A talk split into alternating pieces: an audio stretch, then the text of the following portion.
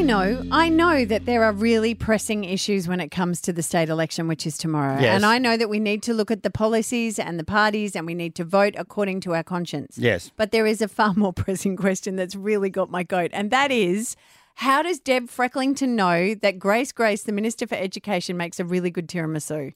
Grace makes a fantastic tiramisu. I do. It's my signature. It's not the main reason we were chasing Grace this morning. It is also World Teachers Day, but it is a question that needs answering. Grace, hello. Hello, how are you? I can't believe you're interested in my tiramisu. But how does Deb Frecklington, the leader of the LNP, know about your tiramisu? I think there was um, something done where they wanted signature recipes from MPs and they pulled them all together. I can't remember who did it.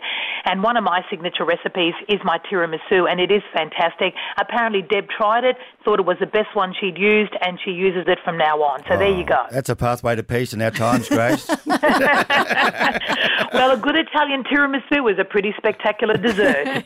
Grace, one of the things I've loved, I go down to a group called Dad Bods, and Rochi's daughter Lucy is in her second year of teaching, and she just loves it. This is World Teachers Day, and she just sent me a picture. She received a cup that says, It takes a big heart to shape little minds from one of her students, Madison. It's it, You need to be an extraordinary person to be a teacher, don't you?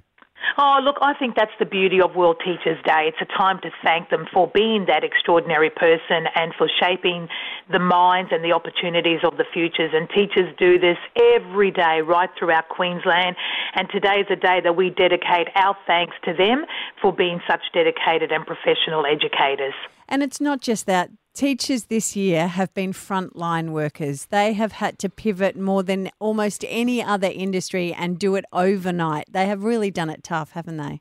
Oh, look, honestly, their rapid response to this change in environment due to a world health pandemic and COVID 19 was incredible, and Queensland did it fantastic. I mean, honestly, the remote learning, and I think parents actually and carers actually realise their worth this year more than any other year, and it was rightly in the right place. They did an extraordinary job. I'm very proud of each and every one of them, and it warms the cockles of my heart It when I talk about it. Yes. That's another one, another one of your great recipes. Um, Grace, Yes. Grace I, I'd say this not in the political sense because I know there are a couple of thousand teachers' jobs going. I've always had a huge respect for thought, could I do that day in, day out, year in, year out, like a mm. dedicated teacher? What does someone have to have in their mind if they want to pursue one of those teaching jobs and pivot from where they are now?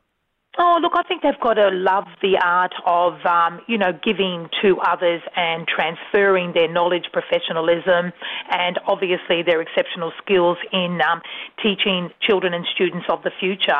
And if you love doing that, then now is more, there's no better time than to become a teacher in Queensland. We're after teachers. There's a worldwide and Australia shortage. We've got ads running. It's a fantastic career. And if you, um, you know, have that patience, have that heart where you want to, you know, you know, transfer your knowledge onto others, teaching is a fantastic way of doing it. It's a great career, and I encourage anyone to take it up. And we're looking for teachers, and you're almost guaranteed a job because we really have a lot of teachers that we're putting on as part of our election commitment. Six thousand one hundred of them. And just go to the Queensland Government website. Absolutely, and look, obviously, look at the different courses that are available through the universities, and um, you know, um, enroll into those. Now, um, you know, like I said, um, there is no better time.